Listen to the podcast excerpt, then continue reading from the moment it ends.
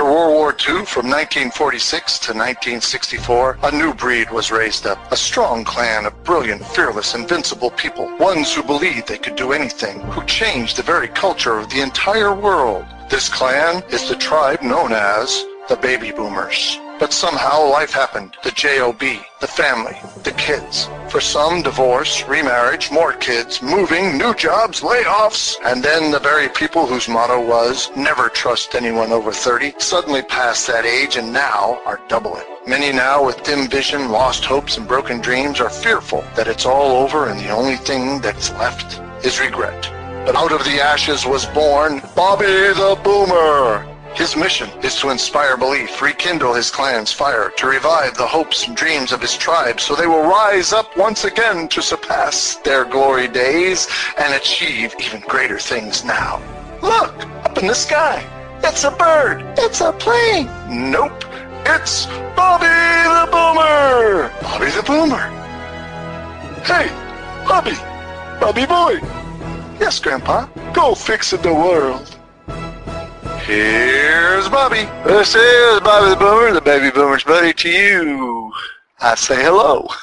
hello. I'm still on the road again. Coming back from Murphy, North Carolina. I haven't passed uh, into the borderline so that I'm not back in Tennessee just yet, but that's okay because North Carolina is beautiful. It's got beautiful trees, beautiful mountains, lots of rivers. So does Tennessee and Georgia. Oh, it's gorgeous down here down south. You ought to come down and visit sometime. So yesterday or the last episode, we was talking about what do you do when you're overwhelmed? Well, we were talking about prioritizing, knowing how to prioritize, knowing how to ask the right questions, asking the right questions, sorting things out, and then prioritizing and getting busy. So, how about when you got a whole bunch of things that just can't wait? Nothing can be put on hold.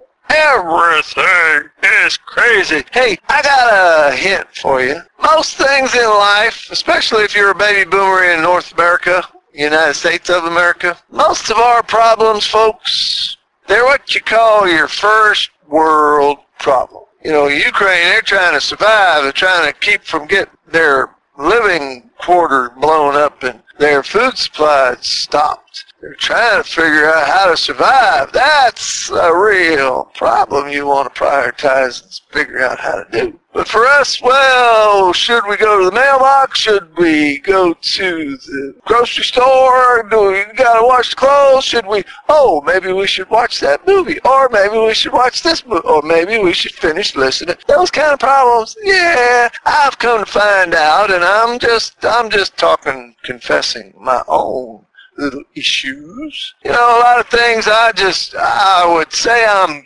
I have the OCD tendencies. I might not have the full-blown monk. I don't know if y'all baby boomers, you remember Monk, Private Eye, he was, he had OCD. Yes, he did. He was a genius. I don't know about me, but he was a genius. He could solve crimes, but he was a little bit uh, obsessive compulsive, and he had the full blown thing. Where what I'm saying is, if he thought he had to put something in line, or touch something, or square something away, or fold it, or push the button, he had to do it. He had to do it. And I have those tendencies, but it's like if I park my car, and I'm not sure if I parked it absolutely straight in the parking lot. Sometimes it drives me a little nuts and I will back up and put it in right. But I won't, if I say, oh, that looks good enough, and I walk away, and then I have that, oh, maybe, maybe I should straighten it out. I can actually walk away, get busy with other things, and not have to go back to it.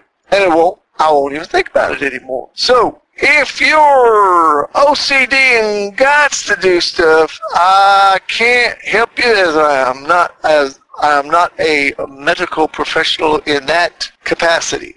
Can't help you with that. You might want to seek some professional help, and I'm not joking at this time. If you want some help to where you don't get overwhelmed, overloaded, and fearful about everything if everything does get done, you might want to go see some professional help. But if you're like me, or even lesser of the problem, you got to just learn how to walk away and say, you know what?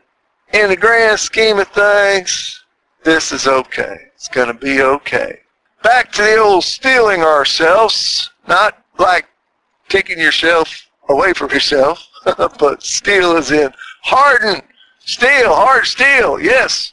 You want to harden yourself to where when something needs to get done, or you think it needs to get done, instead of just driving yourself nuts saying, I gotta get it done. If I don't get it done, I'm not gonna be able to sleep. I'm not gonna be able to think I got to do this before I can do the next thing. Well, if you're like that, like me, you gotta tell yourself, is it really absolutely, positively necessary that I do it in the first place, like straightening your car out if it's just a little bit off one way or another on the lines. I mean, it's in between lines. You're just not perfect. And, you know, we aren't perfect anyhow. So does it have to be fixed anyway?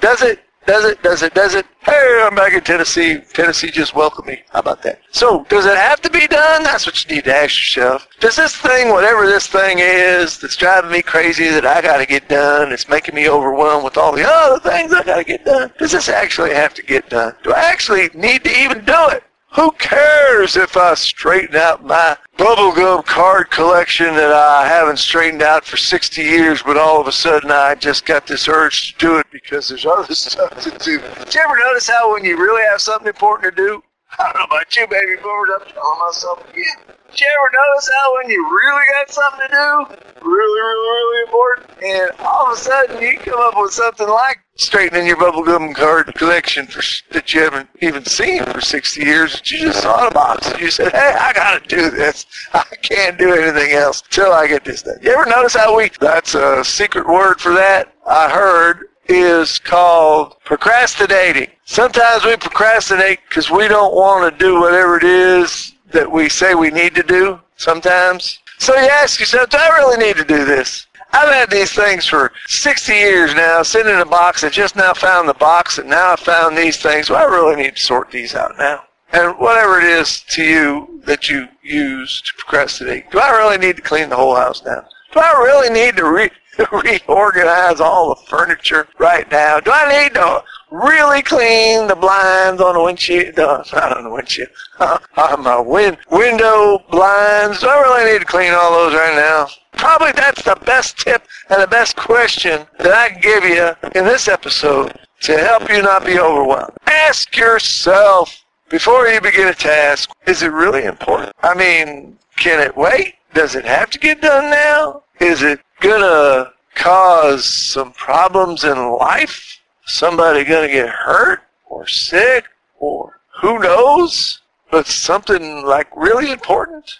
If it's really important, well, then you have your answer. And if it's like, oh, nah, then you take that off your overwhelm list. So how's that? So, is it really important? If it is, okay, it's on the list. There you go. That's what I have for you today on this episode. I hope it was helpful to help you not be overloaded. And I'm going to have another episode. Maybe I'll talk about something else because I'm on the road and I got a long way to go before I get back into Chattanooga. So I'm going to turn this thing off. I'm going to think a little bit and I'll come up with something a little put a little spice in our life, okay? All right, that's what I got for you today. This is Bobby the Boomer, the Baby Boomer's buddy, saying to you, please do come back. Oh, by the way, while I'm at it, if you want to subscribe to Bobby the Boomer, please do on iTunes or your podcasting favorite platform. You can subscribe and then you can get notified every time a new episode comes out and you will get notified and you won't miss a single